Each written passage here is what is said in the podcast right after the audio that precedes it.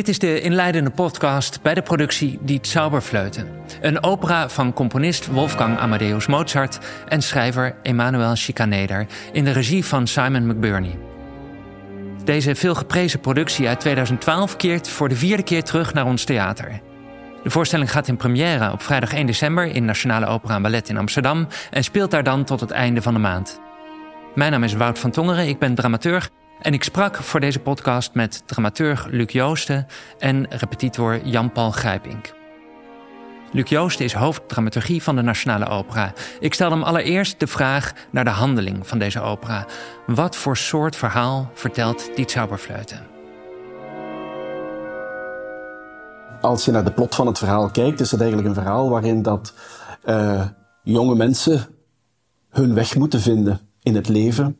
En eigenlijk een weg moeten vinden in, in een wereld die verstoord is door een conflict dat eigenlijk voordat de opera begonnen is, plaatsgevonden heeft.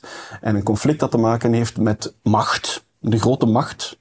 We hebben de figuur van de koningin van de, van de nacht, die natuurlijk een iconische figuur geworden is, ook voor deze opera, door haar beroemde wraakaria. Wel, die koningin van de nacht, uh, die voelt zich eigenlijk misnoegd door het feit dat bij het overlijden van haar man de macht is overgedragen aan een zekere Zarastro, de leider van een groep van ingewijden. Uh, en eigenlijk voelen we vanuit die strijd die er daar plaatsvindt tussen die iconische figuren van de koningin van de nacht enerzijds en Zarastro, de leider van de ingewijden, daar is een conflict en dat conflict spreidt zich over de ganse wereld uit. En die jongeren in hun zoektocht naar elkaar vormen eigenlijk een beetje het, uh, vormen de speelbal van die twee grote machten.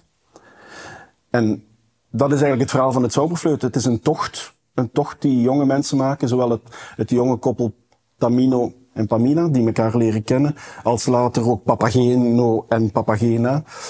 Uh, een zoektocht naar elkaar, naar de liefde, die als wapen kan dienen in een verstoorde en in een verscheurde wereld. Die verstoorde wereld, daar gebeurt ook iets bijzonders mee eigenlijk. Hè? Want, want in het begin lijkt die eigenlijk vrij helder te zijn. Prins ontmoet de koningin van de nacht, haar dochter is ontvoerd en hij vertrekt om die dochter te bevrijden.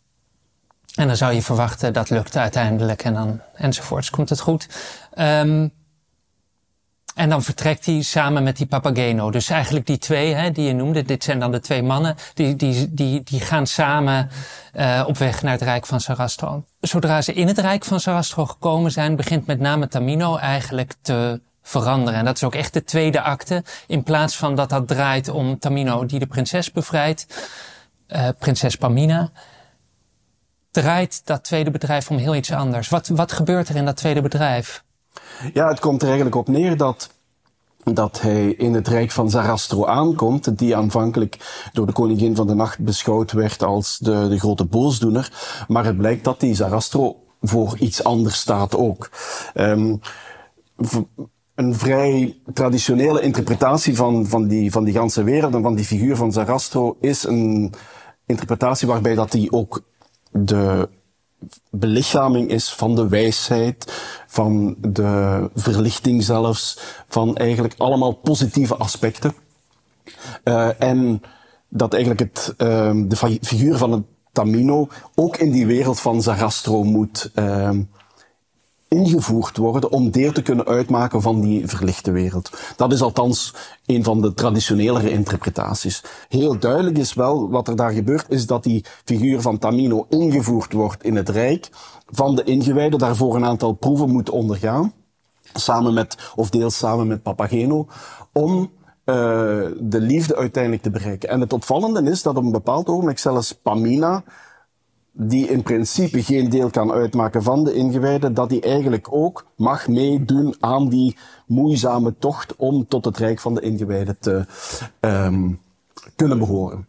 De vraag is, willen die twee effectief zelf wel tot dat rijk behoren, tot het rijk van de ingewijden, of willen die eigenlijk gewoon zo snel mogelijk doorheen die proeven dat ze eigenlijk uit die, ja, toch wel, ook wel moeilijke wereld van Zarastro daar ook kunnen uit ontsnappen, daar ook kunnen uit uh, hun, hun eigen toekomst in, uh, in een versterkte kracht van de liefde eigenlijk kunnen, uh, kunnen gaan verder leven. Kun je iets meer zeggen over, over wat voor wat voor soort stuk het eigenlijk is. Voor ons is het een van de grote opera's van het repertoire, maar wat was het voordat het dat was? Ja, het valt al op, en dat is natuurlijk bekend. Het is een zingspiel, dat wil zeggen dat het gaat over een afwisseling tussen gezongen passages, uh, aria's, uh, duetten, ensembles, uh, grotere muzikale elementen zoals finales, maar die eigenlijk ge gecombineerd worden met gesproken theater. En wanneer we kijken naar die Zauberfleuten, naar de oorspronkelijke libretto, dan zien we dat eigenlijk het aandeel van die gesproken tekst vrij groot is. Dus dat was eigenlijk een theaterstuk met muziek, een musical eerder dan een opera op dat moment. Bovendien was dat een stuk dat ook, ook als we kijken naar de theateromgeving en als we kijken naar de regieaanwijzingen in het stuk, er zijn enorm veel locaties in, in die Zauberfleuten. Het springt van, van berglandschappen naar tempels enzovoort, naar... Uh, we zitten in de nacht, we zitten in de dag, we weten het soms niet waar we zitten. Uh, maar je merkt ook dat het een, een theater is dat leeft van het spektakel er moest van alles gebeuren. als we kijken naar de, naar de proeven waar, waar doorheen Tamino en Pamina moeten gaan, de vuurproef en de waterproef bijvoorbeeld, ja, dat zijn theatrale effecten geweest op de scène, ook waar de mensen onder de indruk kwamen van de theatermachinerie. Dat zijn allemaal aspecten die, daar, die daartoe behoren. Het is pas in, door de receptie van het stuk, dat dat werk, ook door de positie van Mozart in de muziekgeschiedenis, alsmaar meer dat textuele gedeelte in op de achtergrond geraakt is. Ook door het feit dat men dat textuele deel, gedeelte veel meer ging bekritiseren en veel meer ging zeggen, ja, maar dat zit helemaal niet goed in elkaar. Uh, dat, dat switcht van, van goed naar slecht enzovoort. Waarover gaat het precies? En dat eigenlijk de muziek alsmaar meer op de voorgrond is gekomen. En uiteindelijk zitten we met een situatie waarbij dat de naam van chicaneder bij de minste mensen nog bekend is. Terwijl dat eigenlijk de sturende kracht is geweest achter dat project in eerste instantie. En hij Mozart, uh, bovendien, er zijn al samenwerkingen geweest met elkaar en er zijn ook nog latere samenwerkingen uh, kort gevolgd. Um, werd binnengebracht in een soort van ensemble van, van theatermakers, zangers, acteurs, die samen een project maakten. Er zijn meer elementen ook in het stuk die heel duidelijk gerelateerd zijn eigenlijk aan, een, aan theaterconventies of aan theaterstijlen uit die tijd. Je hebt bijvoorbeeld ook zo regelmatig die um, lesjes die tussendoor komen waarin er even iets, een soort wijze les gezongen wordt over hoe mannen en vrouwen zich tot elkaar behoren te verhouden of dat je altijd de waarheid moet spreken. Ook dat is een element dat het publiek meteen herkend moet hebben destijds als deel van het genre waar, waar die opera toe behoorde.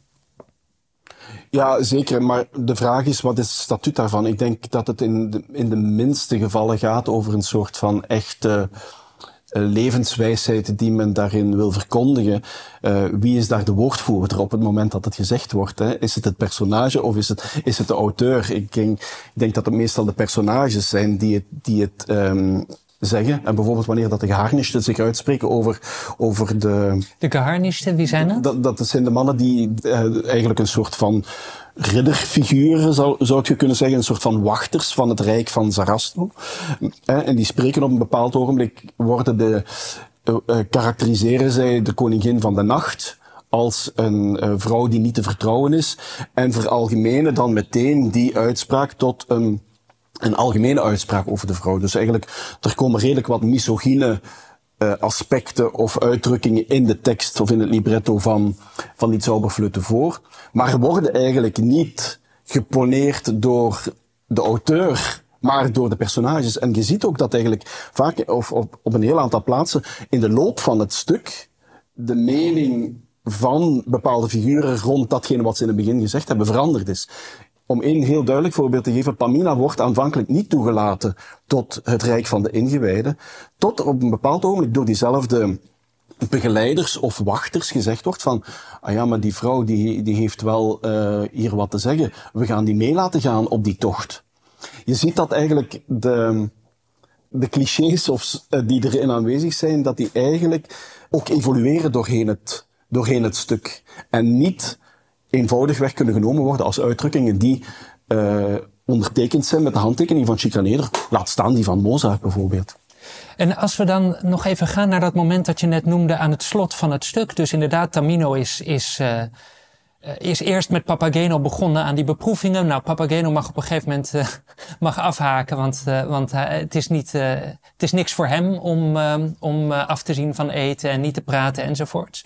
Um, Tamino gaat alleen door eigenlijk en op een zeker moment komt Pamina bij hem inderdaad.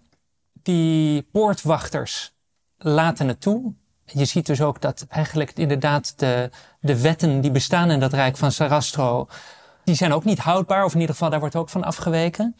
En dan zingt Pamina, ik weet het niet letterlijk, maar min of meer, um, ik zal je leiden en de liefde leidt mij.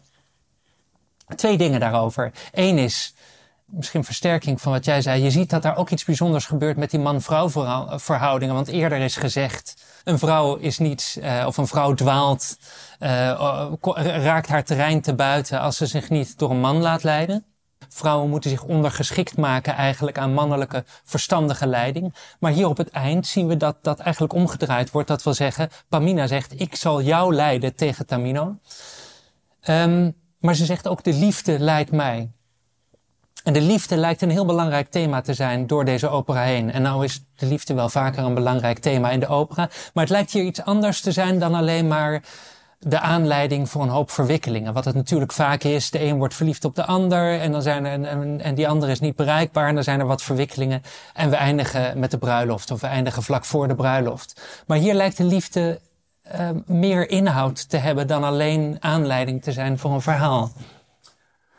Ja, heel duidelijk. En ik denk als er gezocht wordt naar één, één hoofdbetekenislaag of één hoofdinterpretatie van die Zauberfleute, of één hoofdthema, dan is het ongetwijfeld het thema van de liefde. We zien eigenlijk dat, en het Zauberfleut is geschreven na de Mozart da Ponte operas. En in die Mozart da Ponte operas... Dat da, da Ponte was... De, de, de librettist van, hè, van uh, Le Nozze di Figaro, Don Giovanni en Van Così fan tutte. Dat in die drie operas, in die drie titels, dat daar telkens de liefde een uh, overduidelijke centrale plaats inneemt. Ieder, ieder van die drie Mozart da Ponte operas zijn eigenlijk een studie op zich van een bepaald aspect van de liefde. En ik denk dat dat in, not, in, in die Zauberfleuten niet anders is, dat er een nieuw aspect aan die liefde wordt toegevoegd. En dan kom ik tot een ander element. Uiteindelijk, wanneer je de tekst van die Zauberfleuten als tekst leest, zie je eigenlijk een bijzonder duistere tekst. Een bijzonder donkere tekst. Uh, en ik zeg het nu zelfs zonder overdrijving, maar er zijn twee momenten waarin dat personages staan op het punt van zelfmoord te plegen. Er zijn suggesties van geweld ten opzichte van, uh, uh, suggesties en verdergaande van geweld ten opzichte van vrouwen, van verkrachting zelfs. Um, er zijn heel veel elementen die eigenlijk in, dat, in die teksten, en je voelt dat ook in de realiteit van de personages, ook in een gevoelsgeladen manier waarop dat ze in hun muziek reageren op de situaties, die eigenlijk ongelooflijk gedragen zijn door uh, zelfs existentiële vertwijfeling. Die personages die zeggen bijvoorbeeld Tamino en Pamina, die zeggen in iedere nieuwe scène waarin dat die zitten, zeggen die, wo bin ich? Eh? Wo bist du? Voortdurend zijn die op zoek naar iets, naar zichzelf, naar de ander, naar een positionering in een wereld die ze niet meer kennen, uh, waarvan ze niet meer zien waar ze naartoe moeten enzovoort, en daar hun weg in trachten te vinden. Nu, met, met behulp van, door die kracht van de liefde, die ze in een soort, ja, toch wel uh, eerste sentimenteel moment ontstaat, en met de beroemde beeldnisaria van Tamino, daar zie je dat hij onmiddellijk in vuur en vlam komt vanuit een kracht van de liefde. En daar gaat hij naar op zoek en legt al zijn hoop in die kracht van de liefde. En ontmoet dan de realisatie van de liefde in die figuur van Pamina. Natuurlijk is die liefde niet beleefd, nog niet. Daar gaan ze nu pas aan beginnen. Maar ze, je ziet in ieder geval in dit verhaal dat die liefde de kracht is die Pamina en Tamino, doorheen die ganse wereld voert naar een nieuwe toekomst. En hetzelfde kan gezegd worden ook van Papageno en Papagena. Uiteindelijk is dat ook een koppel dat tot ontwikkeling komt, dat tot stand komt, tot staan komt in, in deze wereld, waardoor dat er ook voor, voor dat koppel vanuit de liefde hoop is op een nieuwe toekomst.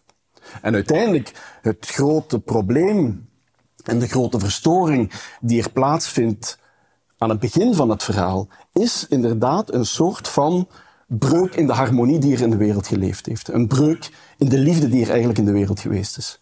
En je zou eigenlijk die zauberfluiten kunnen zien als één grote tocht van de kracht van de liefde. Nu is een tweede belangrijk uh, element, dat is dat die liefde uh, natuurlijk vooral muzikaal ook verklankt wordt. En de duisternis en de existentiële vertwijfeling die we doorheen de tekst lezen en doorheen het verhaal voelen, die wordt voor ons als toehoorder en toeschouwer eigenlijk draaglijk gemaakt door de muziek. Mozart slaagt erin doorheen de verbrokkeldheid en het fragmentarische karakter dat het libretto soms heeft, slaagt er niettemin in met die muziek een soort van eenheid te creëren, waarin dat we die figuren zien zich ontwikkelen doorheen de liefde naar het eindpunt van een soort van bevrijding. En dat is zo fascinerend aan dit werk, dat het eigenlijk de, de druk die er in de tekst zit en de druk die er in de dramatische situatie zit, eigenlijk voor iedereen draaglijk maakt doorheen de muziek.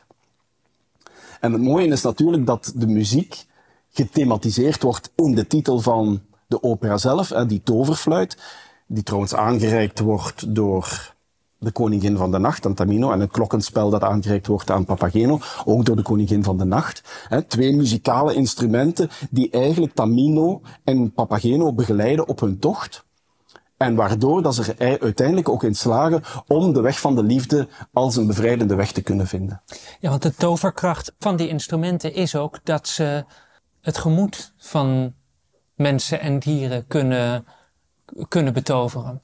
Dus het, het zijn geen toverinstrumenten die, um, weet ik veel, uh, mensen aan de kant kunnen slingeren. Of, uh, maar, hun kracht zit in het bewerken van, van het gemoed van, uh, van mensen. En in die zin um, zijn het instrumenten van de liefde. Het mooie is dat je daar eigenlijk die, die, die elementen ziet samenkomen. En ik, ik, ga, ik geef één detailvoorbeeld uit de muziek waarin dat je heel sterk voelt dat dat door Mozart eh, op basis van de tekst van Chicanedre verwezenlijkt wordt. Eh, in de beeldnisaria, dus de beeldaria, aan het begin, in het eerste bedrijf krijgt eh, Tamino een, een portret waarop een afbeelding staat van een jonge, een mooie jonge vrouw. En hij wordt meteen verliefd op, die, op de figuur die afgebeeld wordt. En hij zingt, en die Bildnis is bezaubernd schön. Deze beeldnis of dit portret is betoverend mooi. Ja, tover komt daar al. En hij zingt dat op een bepaald moment eh, met een hoge sprong in zijn stem. Je hoort ineens dat die stem die Bildnis zingt en naar, boven gaat. Hè. Die Bildnis is.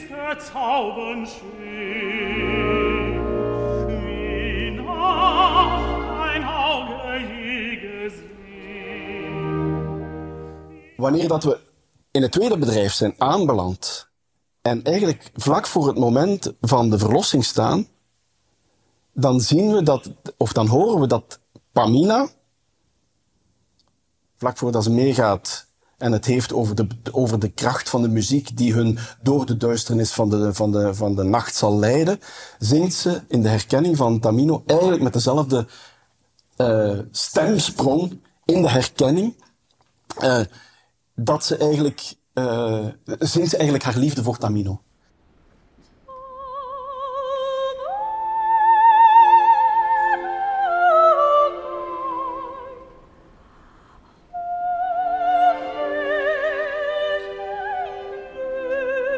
En we zien eigenlijk hoe in die opera een hele, in een heel klein detail van één, één muzikaal interval eigenlijk, dat twee keer terugkeert, dat eigenlijk een hele boog gelegd wordt over dat werk.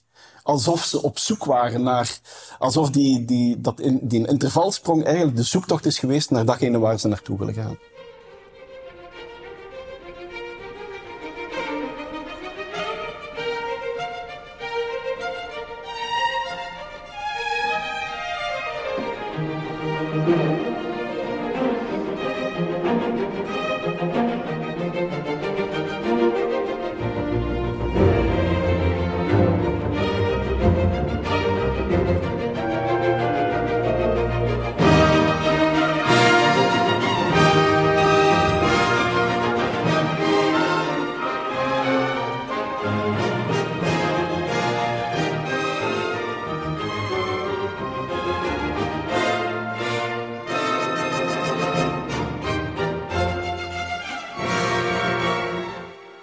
In het gesprek met Luc Joosten zijn we uitgekomen bij de kracht van de muziek. En daar wil ik graag verder induiken met repetitor Jan-Paul Grijpink. Jan-Paul, eerst de vraag: wat, wat is een repetitor? Een repetitor is een pianist verbonden aan een operahuis. Um, die ervoor zorgt dat uh, alle repetities op piano begeleid worden. Alle muzikale repetities uh, met piano zijn uh, waar er gecoacht of rollen ingestudeerd moeten worden. Is de repetitor er? En in dit geval ben je er niet alleen in de repetities bij, maar ook bij de voorstellingen. En ik ben er ook met de voorstelling bij, want ik speel dan tegelijkertijd het, het uh, glockenspiel. Dus dat is dan mijn avonddienst, zeg maar. Ja, klopt. Ja. En uh, wie de voorstelling gaat zien, moet goed opletten. Want uh, je, hebt een, je hebt een wat prominentere rol dan een, dan een muzikus in het orkest normaal gesproken heeft in de ja, voorstelling. Er gaat bij regies van Simon McBurney gaat er geen personage verloren, om het zo maar te zeggen. Dus uh, ook al lijkt het klein te zijn, ook daar heeft hij heel veel leuke dingen voor verzonnen. Dus nee, het is heel verrassend. Absoluut. Ja. Ja. Leuk, goed. Ja. Nou, um, we, gaan, we gaan wat verder de muziek induiken. En um, mijn eerste vraag is eigenlijk... Um, uh, kun je misschien laten horen... iets laten horen van de variëteit aan, aan muziekstijlen... die in deze opera verwerkt zitten? Ja, zeker. Het Zauberfleuten is een, is, een, is een Duitse opera van Mozart. Um, anders dan Italiaanse opera's is het, een, uh, is het een opera met dus Duitse dialogen ook tussen de stukken door. Nou, laten we ze maar gewoon simpelweg even nummers noemen. Dus tussen de nummers heb je Duitse dialogen. En elk nummer afzonderlijk um, heeft een eigen karakter. En uh, er zijn zoveel stijlen die die afwisselt eigenlijk in het hele stuk. En je, je wordt werkelijk um, om de oren geslagen met... Je begint met een opera seria-achtig karakter. Een heel serieuze, bijna Italiaans karakter. Opera. Vervolgens ga je naar een echt zingspielaria... Wat, wat bestaat uit elke keer dezelfde muziek... maar steeds een ander couplet. Dat zie je in, in, het, in een zingspiel zie je dat heel veel marsen, dansen, alles komt eigenlijk terug. Ik, ik kan een paar voorbeelden geven. Ja, de, de, de, opera uh, begint met een prachtige ouverture, kenmerkt zich met een fuga. Uh, ga ik nu niet spelen, moet je gewoon echt met orkest horen. Hartstikke leuk. Een van de hoogste kunstvormen die er, die er bestaan. Want een fuga is een compositie waar de melodieën eigenlijk elkaar herhalen. Ja, hè, in precies. Dus een fuga is, kenmerkt zich door, je hebt een thema. En dat thema wordt constant uh, op, in andere toonsoorten wordt het herhaald. En dan heb je het zogenaamde contrapunt tegen het thema aan. Dus je hebt het thema en je hebt tegenstemmen. En dat is eigenlijk een, uh, elke stem doet ertoe. Er is weinig begeleiding. Zoals we dat in de klassieke muziek of romantische muziek kennen. Uh, maar elke stem voert zijn eigen leven, zeg maar. Uh, dan opent de opera met, een, uh, met de grote slang die Tamino aanvalt. En dan voor je gevoel zit, bevind je je midden in Idomeneo. Ik bedoel, de opkomst van Elektra lijkt, lijkt er heel erg op. Meteen mineur. Dat is eigenlijk al heel bijzonder voor een begin van een, van een opera. We zitten meteen in mineur. En het klinkt zo.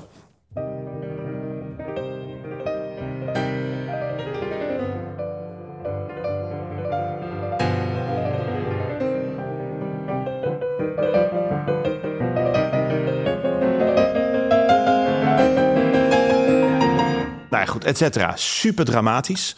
Uh, je hoort meteen 24 verschillende dynamieken. Het gaat van heel zacht naar super forte, et cetera.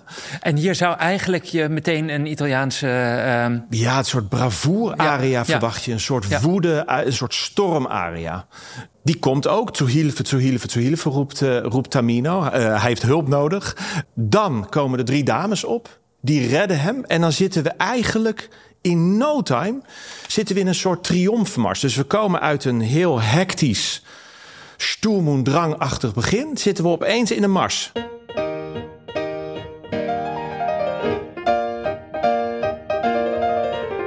Zit opeens in een mars. Een marsgevoel. En, en uh, uh, dat gaat echt in een kwinkslag. Je hebt niet eens door dat we er opeens zijn. Dus het is in één keer veranderd de kleur van zo'n stuk dan na een, na een minuut of twee zitten we opeens in een heel leuk dansje. Een soort menuetachtig.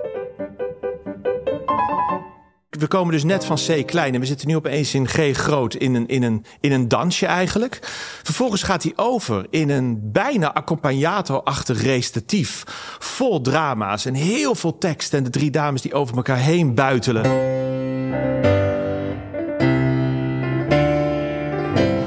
En dat gaat, dat gaat maar heel kort eigenlijk zo door. En dan zitten we weer in een heel rustig, liefdevol slot eigenlijk.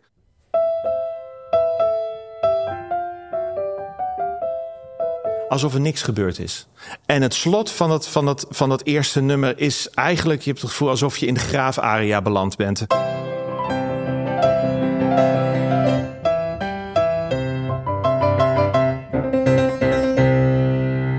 Dus je hebt in het eerste nummer van Zauberfleuten... heb je al kennis gemaakt met zo'n vijf, zes verschillende stijlen. Nou, en dat kenmerkt de opera enorm.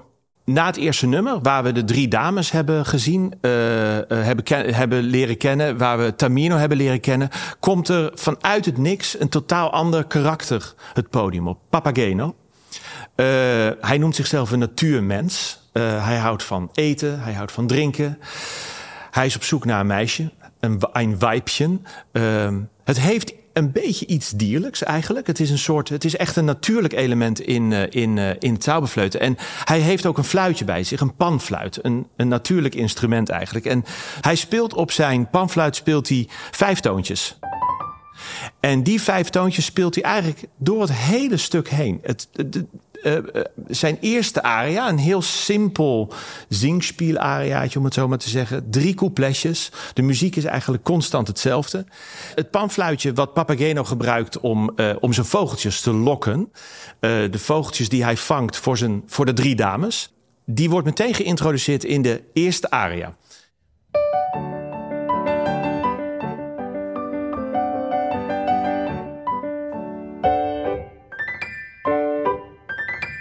Dat is het panfluitje. En dit panfluitje komt op verschillende momenten in het stuk terug. Eigenlijk in een aantal gedaantes. Bijvoorbeeld, eh, er is op een gegeven moment een tercet tussen Monostatos, Pamina en Papageno. Waar dit motiefje in opeens deze gedaante komt. Dus je hoort de hele tijd, of, of de, de, de laatste aria van Papageno, waar hij uh, van plan is om zichzelf van kant te maken, met een totaal ander karakter. Andere, wel dezelfde toonsoort natuurlijk, want een uh, panfluit kan alleen maar die toon hebben, uh, maar een heel ander karakter in de muziek. En daar komt hij weer. Dus hij introduceert de hele tijd door het stuk heen dat kleine motiefje. En ja, we, we raken er als publiek gewoon helemaal gewend aan dat dat bij Papageno hoort. Je hebt al laten horen hoe dan in die eerste minuten er zoveel verschillende stijlen klinken.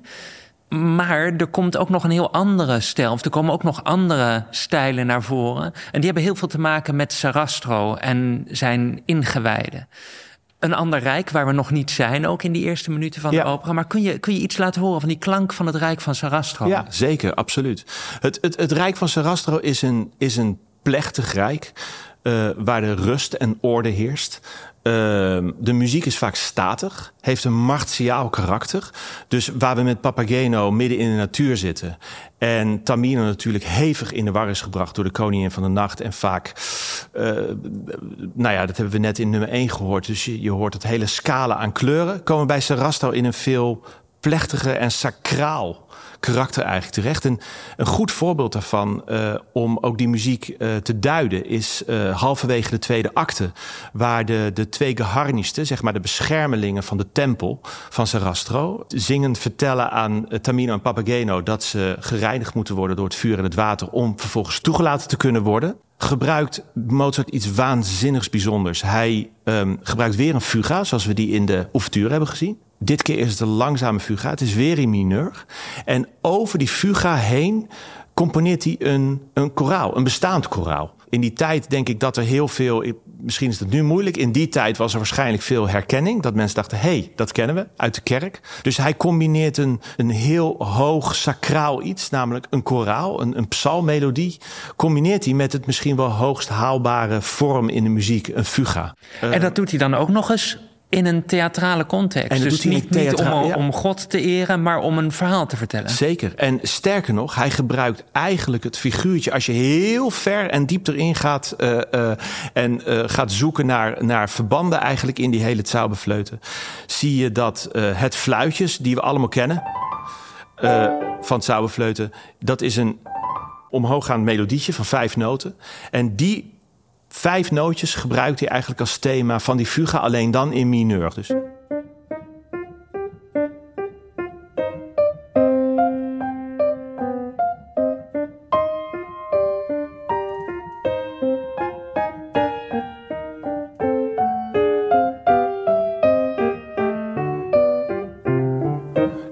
En dat wordt, dat wordt een, eh, een meerstemmige fuga, waar met kopen, trombones, de koraalmelodie uh, van een tenor en een bas overheen komen. Dus de tenor en de bas zijn, zijn die zingen samen met het koper.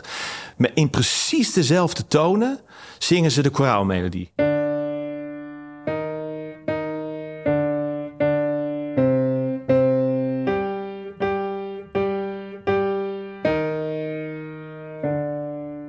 Ja, dat is wel echt. Ik denk wel een van de muzikale hoogtepunten van, uh, van het. Het is zeer heel sterk gewoon. Eigenlijk komen we hier nu ook al op iets wat uh, misschien nog wel indrukwekkender is dan dat Mozart in al die stijlen bedreven was en die allemaal eventjes kon inzetten. Uh, namelijk dat hij ze dus ook met elkaar verbindt. Um, je noemde al hoe hij dat doet met motiefjes, maar je zou je kunnen afvragen namelijk een opera met zoveel stijlen, als we net, nou ja, in deze paar minuten dan van dit gesprek al hebben gehoord. Een opera met zoveel stijlen, die, die valt eigenlijk ook als los zand uiteen. Maar dat is niet het geval. Hoe, hoe komt dat? Ik, ik denk dat Mozart daar een aantal dingen voor gebruikt. E een van de belangrijkste hoe zeg je dat? Tools voor een componist zijn. Hè, we, hebben dat, we zien dat bij Wagner is dat heel bekend, het zogenaamde leidmotief. Bij Mozart hebben we het daar eigenlijk nooit over. En toch bij Mozart kunnen we het eigenlijk al zien. Hij gebruikt kleine motiefjes uh, die hij steeds laat terugkomen, die waarschijnlijk onbewust je constant herinneren aan iets. Het is een geurtje eigenlijk, waarbij je een herinnering hebt. En bij Wagner is het super duidelijk. En bij Mozart is het eigenlijk veel meer uh, verborgen. Een, een, voorbeeldje bijvoorbeeld is uh, de ouverture begint. We hadden het net over die fuga. Die fuga is, kenmerkt zich door allemaal repeterende nootjes. De pa, pa, pa, pa, pa. Constant een repeterende noot. Nou, de aria van de Koningin van de Nacht, haar tweede aria in de tweede acte, zien we die repeterende noten opeens terugkomen. Waarin zij het beroemde, naar de beroemde hoge F gaat. Daarvoor.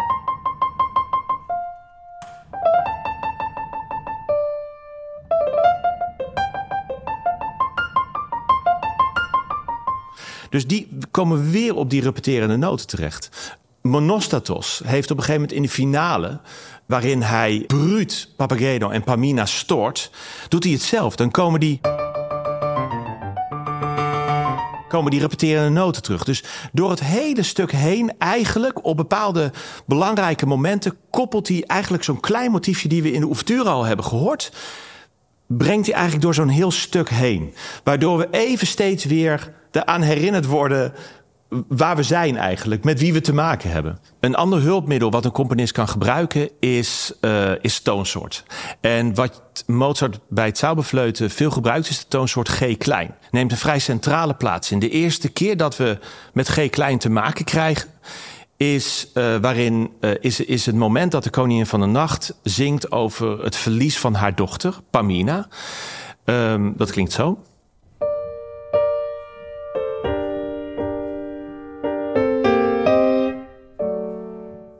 G-klein.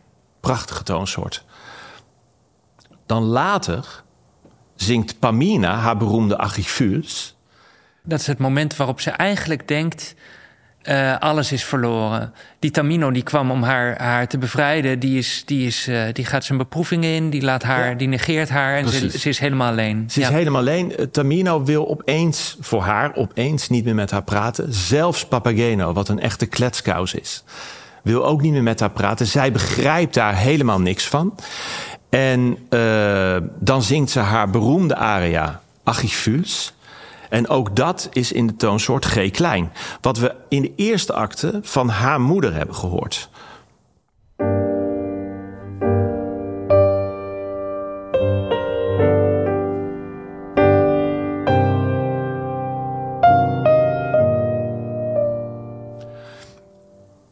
Prachtige aria.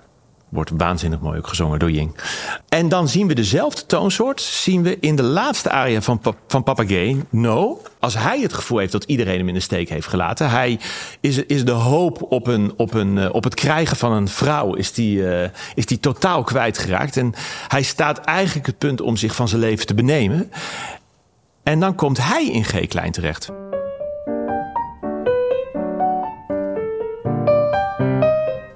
Met een schrijnende fagotsolo.